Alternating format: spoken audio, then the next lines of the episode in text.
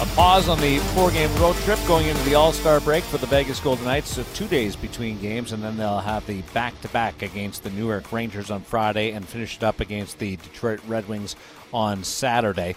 Uh, today was an off day for the team, no practice, but they did head up to West Point, uh, took the Stanley Cup. Uh, NHL Commissioner Gary Bettman and uh, Vegas Golden Knights owner Bill Foley on hand as uh, they went to. Um, Bill Foley's alma mater uh, about West Point, and uh, I can't wait to hear all the stories and see uh, everything that went into that. Just a very cool, unique experience for the players and the coaching staff and the team personnel, trainers, and equipment staff, uh, being able to uh, go through uh, what is a, an institution uh, in the United States. Uh, that's pretty neat. and for Bill, I know he's going to have the Stanley Cup uh, in the cafeteria when everybody was in there, and Mark Stone was going to be in front of the cafeteria along with Bill, and was planning on holding the Stanley Cup up for all the students to see. And that goes just a step further because Bill was there as a student. Mm-hmm. that's where he started out, and to be able to go full circle and go back there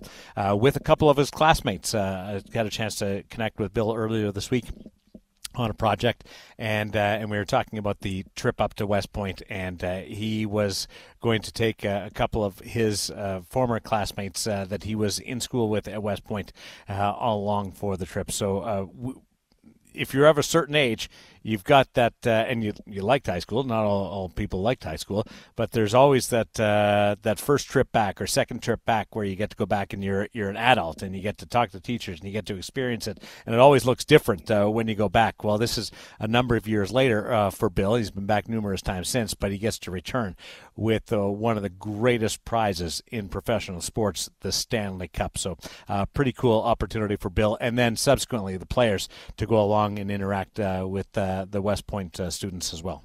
Yeah, it's it's awesome. I, it's a great accomplishment for Bill. Obviously, it's a great accomplishment. You know what he's been able to do in in terms of his professional career, and certainly uh, here with the Vegas Golden Knights. And you know when you kind of reach the top of the mountain to to kind of go back to your roots a little bit and get to share that uh, in that experience, it's pretty phenomenal. That's the thing, right? Like Bill Foley doesn't have to do that. Uh, he is uh, incredibly successful in the business world, and uh, now as a uh, sports owner mm-hmm. and Foley Entertainment Group uh, has uh, uh its uh, reaches all over from hotels and ranches and vineyards. Uh, it's really now sports teams with the Premiership and the National Hockey League, the American Hockey League, the Indoor Football League. volleyball is coming, so it continues to expand. But this was an opportunity to share something with the with the students and it also is a great opportunity for the National Hockey League to have that exposure, that awareness, and uh, the attention of, of, taking the Stanley Cup uh, up to, to West Point. And I don't, I don't know whether it's ever been there before. Mm-hmm. I don't think it's ever been there in this capacity, uh, guided along as uh, uh, along with the the owner of, of a Stanley Cup championship team. Uh, that uh, is unique in itself. Yeah, for sure. And and again, the the fact that it's it's Bill Foley, right, that, that gets to do that and um, if it is the the first time, or at least the first time in this capacity, like it, it couldn't have happened to a better guy. And uh, you know, again, it's it's one of those situations where you you achieve something, right? You work your entire life to uh, to be successful. You work your entire life to be put into a position or to have a position where you know you can own a team and, and you can demand excellence and you can achieve that excellence in in a sport uh, that, that really it's the hardest trophy in the world to win, right? Like it, it's that for a reason. And you know the fact that you were able to do that, that you were able to put a, a, team on the ice that accomplished that in just six seasons is remarkable in and of itself. But then again, uh, to bring it back to your roots, I, I, think that that's the most important thing in all of this. And it's uh, it's a great accomplishment for Bill. And you know, I I, I know you talked to him. I, I wonder where this one's going to rank in terms of his memories that he'll cherish for the rest of his life.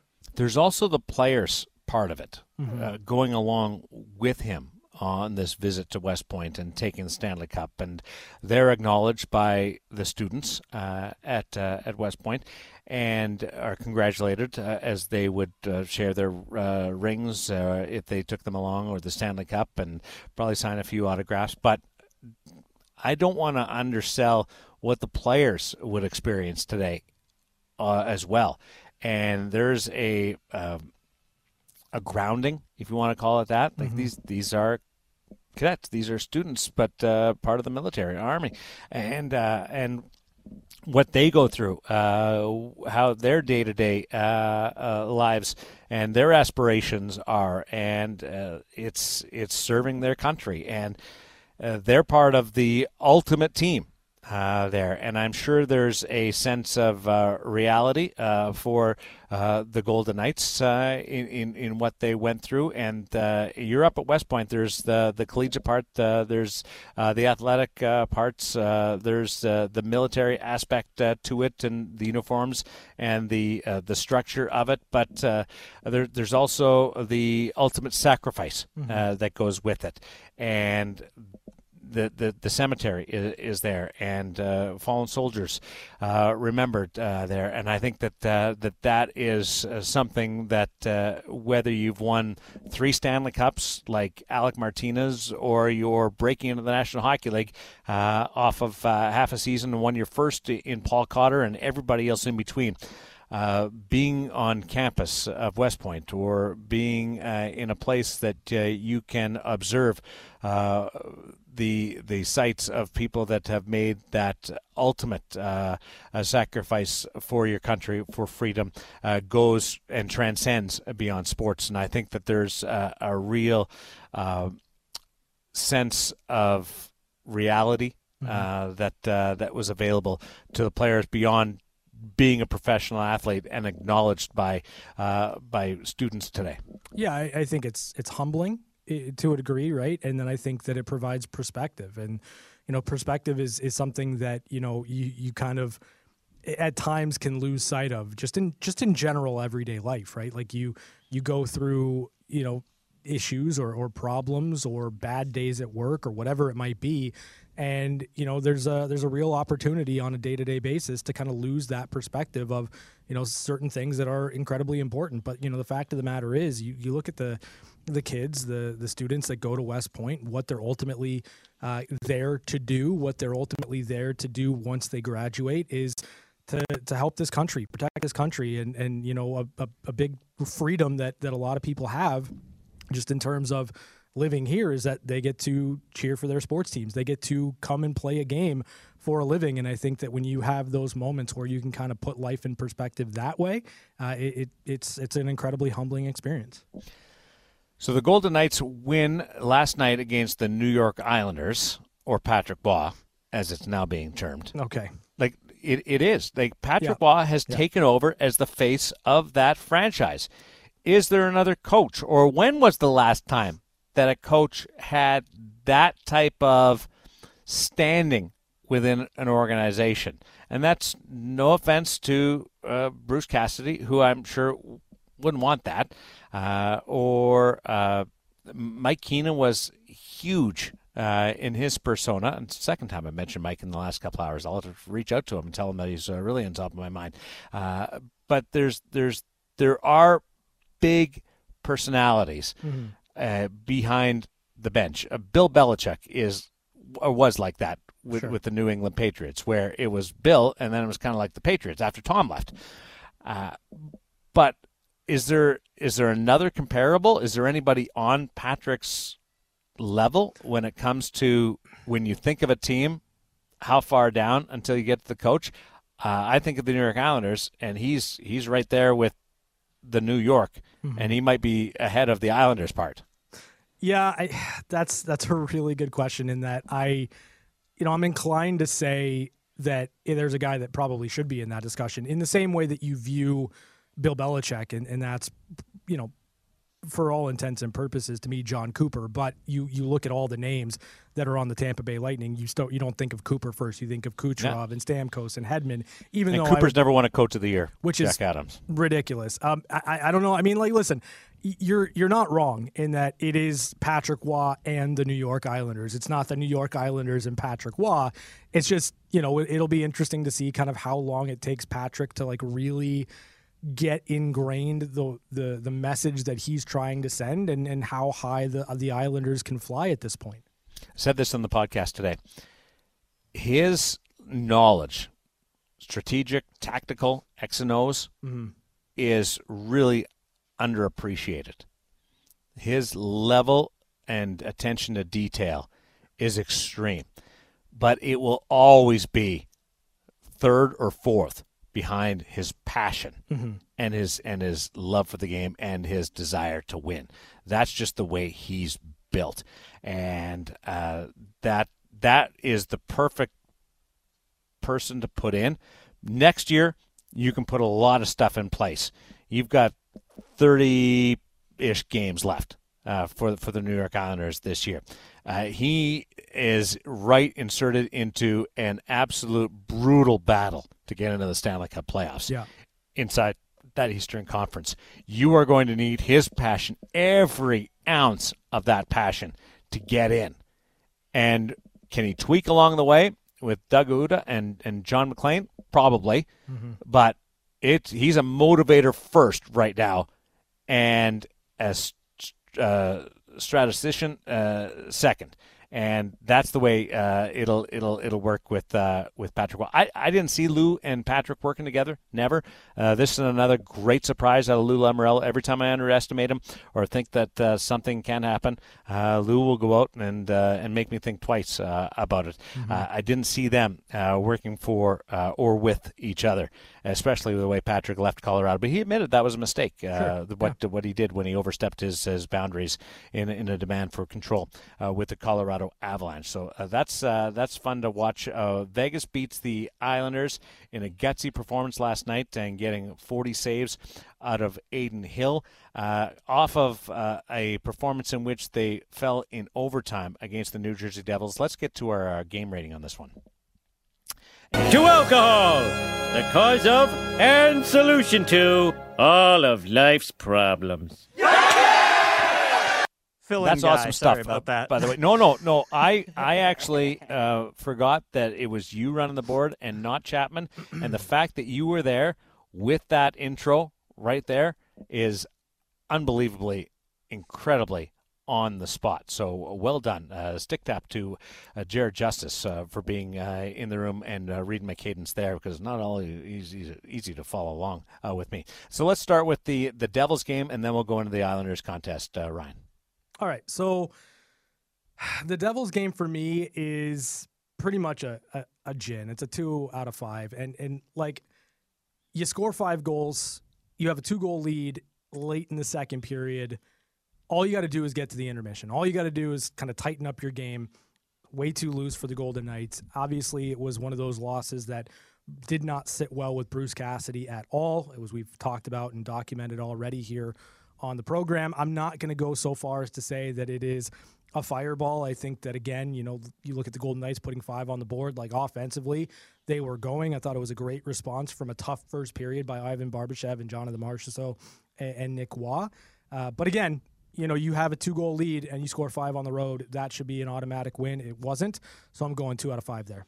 All right, I went uh, above you, and I started with a three, uh, believe it or not. And uh, I know that that's a, a slight uh, accelerant uh, from uh, where you uh, ended up, but I actually bumped it up to a four. And follow along with me on this. And all Against your points are, are absolutely uh, well made Okay. in not being able to hold a lead and, and you score a bunch of goals. You should be able to win that game. But uh, I'll start with uh, the the fact that they uh, were down three one and came back and scored a season high four goals in a period in that second period and were able to to grab the two goal lead. So you score five goals and you erupt in the second period and you erase a deficit. That all is great. Uh, then you uh, aren't able to hold the lead, uh, which uh, draws it back a little bit. But the impact of that game goes from a three because you do get a single point out of it and you scored five goals and you got a bunch of offense without a couple of your best players. That's all good. By by that and getting a point out of the game, it made it a three. What bumped it up to a four was Bruce Cassidy's comments after.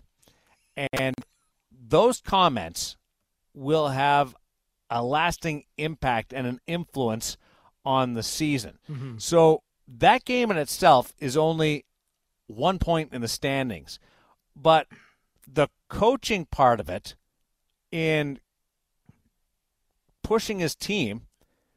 Maybe that impacts last night. We don't know, but does that have spillover and cause Vegas to be really dialed in uh, the next night against the New York Islanders and they get the two points? So, uh, or do, do, they end up beating the Rangers, or or get three out of four this weekend? Mm-hmm. Uh, we'll we'll have to wait and see. But that's where it goes. The impact of the post game takes it from a three out of five to a four out of five because of what he was able to do and potentially influence this team down the road by marking his line in the sand and letting the players know what's acceptable mm-hmm. and what is not acceptable and there was some colorful uh, uh, language in that. Mm-hmm. There was some interesting uh, dialogue in that. Uh, but it all got to the same point, and he was and he called himself out too sure. Uh, in that. Uh, he was also complimentary to players. that kind of got lost in in all the sound bites, but he was very very proud of of the the offensive performance of this team. So that's that's the angle that I take from moving it from uh, your two to a standard three, bumping it up to a four. That is damn good scotch. I could do a commercial for this thing. Boy, that Hennigan goes down smooth. And afterwards, you don't even smell. Okay, so I, I, the only thing I'm going to say is that if we want to do a, a, a rating system for Bruce Cassidy's post game press conferences, we should divorce that from the score of the game. The game is absolutely not a four, but if we want to talk about how masterful a job it was from Bruce Cassidy after the Devils lost, that's not a four. That's a Dom P, baby. That's a five out of five. It was amazing from Bruce Cassidy after that game. I'm lumping it all together. Until you leave the rink, it's all part of the same night. Uh, now, the next night, they mm-hmm. followed up, and what an opportunity to play back to back. It was perfect. Uh, they didn't even have Adin Hill backing up on uh, the game against the New Jersey Devils because they didn't want to have him put in a situation where he would have to go in off the bench and be cold. So he goes from uh, missing another game to back in, making his return. He'd played six minutes in uh, two months of action. It was his third attempt to get back into the swing of things from uh, leaving early against Ottawa and uh, not being able to go after the morning skate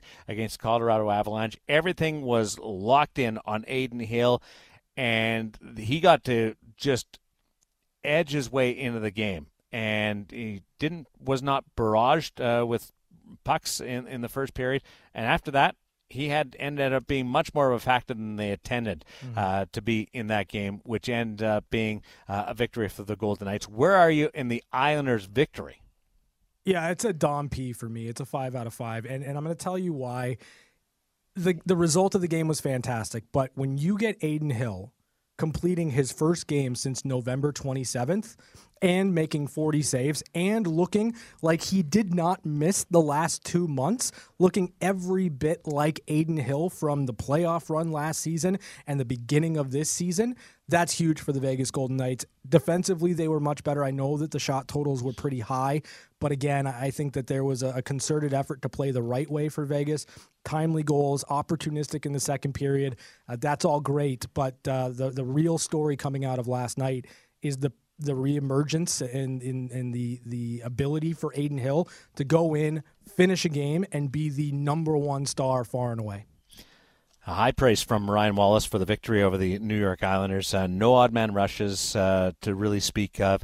Uh, no breakaways uh, that they gave up. Uh, much tighter, different team. Like the, the, the New York Islanders are not the New Jersey Devils, which uh, really do lean on their skill in getting up ice with that. But but they they were a a focused team yesterday against the New York Islanders. I, Nick Roy uh, getting it done. Uh, we're, we're watching uh, the emergence of that top six and being able to contribute, uh, not blank. Uh, Sheldon Rempal scoring, quite honestly, was uh, was a moment. He played a, a team low in ice time, mm-hmm. eight minutes last night, but got 44 seconds on the on the power play. So he goes from scoring a on a career year in the American Hockey League. This guy scored 59 goals one year in junior too. Mm-hmm. Uh, so he, he he's he knows this, but he's also being used in a depth uh, role when he's out there on the power play.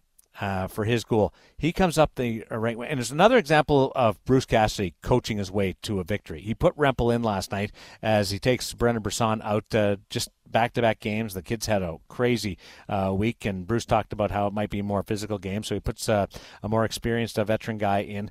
Uh, that was a coaching decision that, that pays off. He gets an, he should get an assist on Rempal's goal uh, because not only does he put Rempal in the in the lineup, but he puts him on the second power play unit. And being frustrated with the first unit after 45 seconds, he takes them right off. Doesn't doesn't give another chance after they went offside. Mm-hmm. The second unit comes down, and I love this about Rempal. Uh, he gets to the hash marks and doesn't think about doing a button hook or stopping on the boards and setting up the power play. He's a shooter. He's a goal scorer. He takes his shot. And Darren Elliott uh, was uh, uh convinced that he would go short side because he goes short side a lot. He he changed it up a little bit, went far post and in. That's that's like three centimeters metric, uh, a couple of inches away from, or an inch and a half away from missing the net, going all the way out, and could go down the ice against mm-hmm. you. But uh, you got to be that fine to score in the National Hockey League, and he made it happen. And uh, just with the veteran performance and and then Sheldon Rempal scoring his first goal. I love Nick Roy going over and grabbing the puck too. Yeah. Nobody in the building seemed to know, uh, other than the guys. Maybe they didn't know that that was uh, Rempal's first goal uh, when he scored it as well. Until you, you get back to the bench and it's like that. That's my first goal. Really? Well, you probably thought that he had one. Uh, uh, Nick goes over and, and gets the puck uh, from the official, and Adin Hill backstopping. I thought Pietrangelo and Martinez were dialed in uh, uh, really, really well uh, again. So I'm, I'm with you. It was it was a five in the follow up and being able to do it, and and Marchessault being able to uh, uh, produce. Uh, where where he picks up a point against his former junior club, junior head coach in in Patrick Roy was a was a neat experience. I have here a 1921 bottle of Dom Perignon, unopened. Oh yeah, time to party like it's your birthday. Popping bottles in the pawn shop. You're dialed in there today, Jared. I mean, I'm just literally pushing a button after you say a word. But, but you found the drops today. Normally, there's uh, a little bit of confusion of you're, you're overwhelmed by the number of opportunities to play and which one to play. Well, those. I mean, you guys genuinely have an absurd amount of drops for a two-hour show. Um, and a lot of them get zoomed in so far that I don't even know like what I'm about to click. In an alluring, sculpted body. Oh, okay. That's how drop. many hours would we have to be on the air to justify how many drops we have in that computer? Uh, seven. That oh, would I be. almost I said six. I was saying six in my mind. Uh, it's it's a lot, and you guys would have to reference like a lot of things that are kind of nonsensical for them to make any sense from what I can tell from here. Any examples? Um, They're there because they win, not because they act like fish. Like what had you said act like fish or something like on a consistent basis, that would make sense as a drop. Not because they act like fish. I, I, I mean, I've seen all, all of Don's stuff, and I don't even know what he was talking about. Oh, he was he was talking about the storm surge. Oh, is that what it was? Yeah. Yeah, he didn't not, like the storm surge. Not a big fan of that. often, No, very much. Didn't like fun very much. Bun- bunch of, uh, I you know, Don's a Don's a he he didn't mind fun, but he didn't like non-traditional actions. Okay. In uh, in the sport of hockey, we're a very conservative sport. Don was at the head of uh, of that uh, campaign to keep it a very traditional Part sport. of but me uh, feels like celebrating a win after a win is pretty conventional. yeah, not you. You know, you know where Don's coming from. No, I, I I understand where he's coming from. I just I don't I don't believe that. That's just me though. He very very different perspectives. I like Don. Uh, I haven't talked to Don in, in a while. Used to run into him all the time. Mm. Uh, let's take a break. Uh, when we come back, we will get into one timers, news notes around the National Hockey League. Uh, a couple of days without this segment has given us uh, a lot to run through. It's the VGK Insider Show on Fox Sports Las Vegas. Well, there's some NHL rumblings that have become a lot clearer when it comes to Salt Lake City. Smith Entertainment Group, the parent company of the NBA's Utah Jazz, has now formally requested the National Hockey League initiate an expansion process for the purpose of bringing the NHL to the state of Utah. SEG, uh, that's uh, with uh, Ryan Smith is the chairman. Ashley Smith, uh, also part of that. Uh, she's the governor of the Utah Jazz. They are looking and uh, have been in discussions with the National Hockey League for now a couple of years, about a year and a half, and they would like an expansion team. They say they can play uh, out of uh, the Delta Center, the former Delta Center. I don't know what it's called now. Uh, do you know what that what that building's called? It's downtown where the Utah Jazz play. No Uh, clue. They they could play I'll there. Google it. They've got obstructed seats though for hockey. Uh, Because I've been there for a couple of preseason games that the Golden Knights uh, have played. Uh, that's where they held the figure skating and short track speed skating at the 2002 uh, Olympic Winter Games. But they're going to get a new building. That's part of a bid for uh, the Olympic Games uh, coming up uh, the next next decade. So uh, 2034 is when that bid has been tabled for. So they could they could put an expansion team in next year in Utah, or they can wait until the new building has uh, has been built. But this uh, this release by the Smith Entertainment Group uh, to formally acknowledge that they're interested in the National Hockey League sounds very similar to the way Bill Foley went about it. Uh, there's conversations behind the scenes, uh, but you don't you do it in a uh, matter that works with the National Hockey League. They don't want to be put in a position where they're responding to something that you say. I'm sure this was uh, put forward uh, to the NHL that it was going to be made. Can we do this? Have, what's your uh, reply going to be from Gary Bettman? Uh, back and forth. Uh, this, I I don't know whether they're going to expand Ryan, or they'll relocate a franchise. But uh, but this does follow a a much more positive approach than what I've seen from Jim Balsillie in the past, uh, where he tried to buy the Nashville Predators and uh, and the Pittsburgh Penguins, uh, and and tried to just take a team and, and move it there. This is uh, more what the National Hockey League likes to see. Delta Center. Delta Center. So it is still the Delta Center. I thought it had changed names, but because that Delta Center, it's- it's been that uh, for a long time. So thank you, Jared. I, I just assumed that it would have changed names by now. I mean, Delta's still around, I guess. It is, but buildings change names, right? Uh, Well, so I mean, that's the uh, Staples Centers. No, I mean, are, when was the last time you went to a Staples? Well, Staples Center isn't the name anymore. arena. Though. I know. Yeah. Uh, Oh, God, gotcha. There we are. Well Let's go uh, and uh, just get some reaction on this. So, wh- did this surprise you at all? Uh, hearing the formal uh, acknowledgement from the Smith Entertainment Group that they would like an NHL team in Salt Lake City. No, I mean it didn't surprise me that much. I, I mean, I, I think that the the location makes sense. Obviously, in, just in terms of um, you know I, support, I would imagine for a, a, a winter sport in hockey, I think makes a lot of sense in Salt Lake City. Uh, that being said, I if I had my druthers, I would go the relocation route over the expansion route just simply because it's been kind of a lot of expansion, obviously, recently for the, the National Hockey League. I, I think you're in a really good spot right now with 32 teams and, and eight teams in each division. Um, so I, I wonder if it, you know, if it continues to progress in, in that direction, whether or not we're looking at relocation or expansion. I think that they're headed towards 34. I know it sounds far fetched compared to where we were 10 years ago, certainly 30 years ago, but I think they're they're trending towards 34. Whether it happens this decade or 2030s, I I can't tell you, but I'm certainly more on the train that it is going to happen than I was a while ago, where I thought, "There's no way."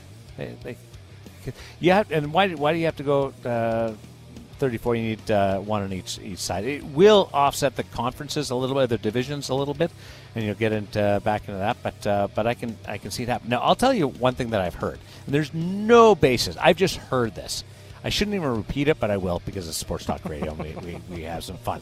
Uh, I have heard that uh, the National Hockey League will put a team in that that Arizona would relocate to Houston. Mm-hmm.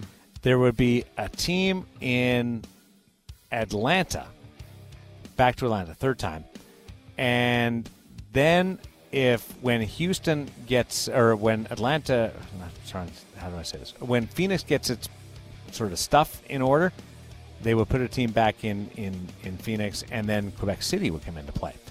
That was before this uh, with this Houston, uh, uh, which was always thought to be the front runner. Uh, ahead of Salt Lake City, but Salt Lake City may may end up being this may be a play by Salt Lake City to, to try and move them to the to the front uh, of the path. Everything they put into uh, Phoenix, I'd be surprised if they ever just pulled out and then said, "You you build your arena, we'll go right back." I, I don't think that uh, Gary, Be- if he's out of there, I think he's out of there for uh, a good while. Uh, Peter Mrazek has signed a two-year contract with the Chicago Blackhawks. They've been busy lately, taking care of some of their uh, free agents, and uh, he gets the contract, the goaltender, for a about uh, just over four million dollars AAV with that uh, with that two year deal. But uh, he's he's been a really positive influence on that team. He joins uh, Nick Foligno, who signed a two year deal uh, last week, and Jason Dickinson, who also inked a, a multi year extension with the Chicago Blackhawks. So they're taking care of a, a few guys who have done some pretty good work uh, uh, in the rebuild process. Well, you need players to, to kind of push you in the right direction. And, you know, Nick Foligno, as you mentioned, Jason Dickinson, those are two guys that, that can certainly uh, give you good play on the ice as well as leadership off the ice. And then you've got Peter Mrazek, who, as you mentioned, uh, has, has really been good for the Chicago Blackhawks and, and been good for that room and been good for, uh, you know, the team. And you've got kind of a trajectory now with Connor Bedard in the mix. And you're going to need guys that can kind of set the tone that way. And I think Mrazek fits into that. But you also have guys that you could have dealt at the trade deadline. Could have. And acquired more assets. Now, we're, we're, we're in a time period right now in the National Hockey League where there's almost 10 teams that we're knocking on double digits of teams that would look at improving their goaltending. And there's three or four that are desperate to improve their goaltending. Wonder how many people knocked on the door and looking at Peter Mrazek. Now, Mrazek's been hit and miss over the course of his career. He's, in fact, his, his game's perfect for Chicago because there's not a lot of pre- you. You have to be able to withstand uh, a barrage, and you're not going to do a lot of winning. And you got to be positive, and you got to be uh, able to hold your team in stuff. But you don't have to like win a, a lot of games where there's not that type of expectations. Uh, and uh, I'm, I'm a little surprised that they that they inked them this far out from the from the trade deadline, knowing what is uh, is a very sought after commodity in the NHL. Yeah, I mean, to a degree, it, you're right. Like there's there's certainly, or at least it feels like there were assets to be gained in terms of some of those trades, specifically with a Nick Foligno or a Jason Dickinson or or a Peter Mrazek. But again, I, I think you have to kind of assess what those players might be able to do for you, not just this season, but next season and in the future, and trying to rebuild a winning culture. And I think when you look at the likes of Foligno and, and and Dickinson, like those are two players that can set you in that direction. And you need somebody to stop the pucks. Like they've been ravaged by injuries all season long. Um, you still have to try to go out there and win games. Yeah, you're, you're trying to reinstall uh, a culture with your group that uh, you can build off of, and uh, that uh, makes it uh, a little more important to have that position taken care of. If that position is wonky, then you're uh, it, it just doesn't send the a great message. People get a little more frustrated. Uh, Patrick Roy going back to Montreal tomorrow. Uh, third game with the New York Islanders, and it's going to be uh, in the uh, La Belle Province. So that that's going to be fun. There's going to be incredible amount of intensity on that game tomorrow.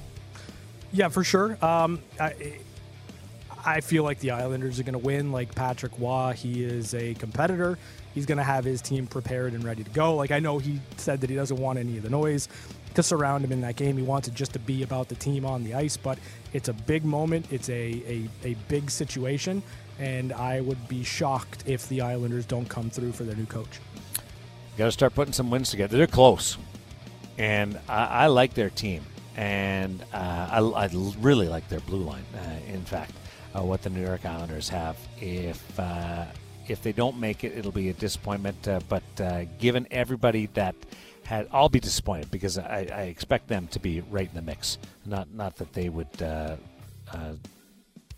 be fearful of letting me down, but but I, I think that I think I think Lou is like losing sleep over it. Uh, Lou, Lou and I have had some conversations before. That's what I'm saying. I think he's losing sleep over it. He doesn't want to let you down. I can tell you this: How can Lou, he look himself in the mirror? Lou will not be worried about me. In in the case of uh, my experience in, in having conversations before, he's he's so funny. He's very he's very friendly, mm-hmm. but he's all business. Yeah. And then you sit down and you talk to him, and he's like, "Okay, let's uh, let's have a conversation." Then I'll ask him some questions, uh, or I've asked him questions that uh, that you would uh, like to get uh, some. They would be on the edge of, uh, not pushy, but you you don't know you how it's going to go. and so much. And well, because you want answers, right? And yeah, and that's what and I'm saying. Lou is Lou is great. Lou is like, I'm not going to talk about it. It's, it's not even like dancing around it Mm-hmm. or giving you an answer where there's an answer, but there's no answer in it. One of those politician answers. Mm-hmm. Just loose end. I'm not going to talk about that. I'm not going to do that. Yeah. And then you're like, okay. I uh, appreciate let's it. Go, let's go uh, somewhere else on this. Uh, you follow the National Hockey League tonight, and uh, I think there's nine games in the NHL uh, tonight, and this is uh, a situation where uh, you've got more teams that are on the edge, and there's there's a little bit of separation coming. Uh, in, in, a couple of different situations. By the way, Connor McDavid isn't pushing for the scoring title nearly as much as I thought he would through a 14 game winning streak. Mm-hmm. Like, I, you tell me Edmonton wins 14 in a row, uh, I'd predict that Connor McDavid would be right there, uh, Kucherov and Pastrnak and company. But uh, but he's uh, he's actually not right now, which gives you an idea, a real idea, that uh, that the Oilers are doing it in different ways. But uh, what do you got for some scores right now, Ryan? Well, I, I'd have every score up and running if my NHL media site was loading, but it's not. Really? Yeah, no, like legitimately, I'm looking at a a circle around the NHL symbol, and it's literally not loading for me. You know what's funny is I asked you mm-hmm. Because mine isn't loading either. Yeah, you didn't you didn't think that. Well, you well yeah. Well, I just thought it was it was my it was computer. just you. Yeah. Yeah. All right, so let me see. I'll, hold on. I'll hold on. Hold on. Go over to you. But I've uh, got uh, mine wouldn't load. I've got a scoreless game between the Jets and the Maple Leafs at the end of the second period. That's a big game for for Toronto to Mm-hmm. try and answer to the attention that Winnipeg's getting Mm-hmm. as the best team in Canada. Oh, come on! Like the Toronto Maple Leafs aren't even close to the best team in Canada. No, but Uh, I, th- I know that's what, what, I mean. Yeah. Toronto has has fallen behind the likes Mm-hmm. of Winnipeg and Vancouver. So I think optically that's a big game for Toronto. It, it is, and you know we'll, we'll see if they rise to the occasion. It's it's you know not April yet, so maybe they will. Uh, you've got the Florida Panthers up four to nothing on the Arizona Coyotes with about three and a half minutes left in the second period, and Carolina's up one to nothing on Boston. 12, 13 minutes or so. left Sam in Reinhart scored his 35th in that game for the Florida Panthers. Yeah, he's ridiculous. He's pushing Auston Matthews right Yeah. now. Uh, Matthew Tkachuk also has a has a couple of goals. Uh, other games uh, to come your way tonight. The Kraken had that great run, and then now they've slid again, and they're they're falling back. Big game tonight for the St. Louis Blues. Uh, they're in Vancouver. Uh, Blues uh, had rescued uh, a victory from defeat the other night against the Calgary Flames. Uh, so they're uh, on a back-to-back to trying to get uh, into that. And the Los Angeles Kings are at home to the Buffalo Sabres. The LA Kings lost in a shootout to San Jose. Yeah. Now San Jose's got some players back, including Logan Couture. So they're they're a different team. Now, I'm not going to just say LA should have wiped the table with them, but that was a game LA needed to, to get two points out of, and they were they were really battling against it all night. They were chasing the game all night. This is one where y- you can't lose to San Jose and Buffalo in consecutive games at home mm-hmm. and not have the temperature get turned up. Now, Todd McLellan got a vote of confidence from Rob Blake last mm-hmm. week. That was great. But I, I and he's handling Pierre Luc Dubois with some tough love. That's a challenge. Uh, so he's trying to. He's not walking on eggshells, but it's it's getting uncomfortable with the LA Kings. Well, going back to Mike's call, have you ever heard a coach be that angry after a game? All you got to do is listen to Todd McLellan when he's talking about Pierre Luc Dubois and the frustration that's boiling over there. Yeah. Obviously, it's not going well in LA, but you're right. They, they cannot lose to the Buffalo Sabres.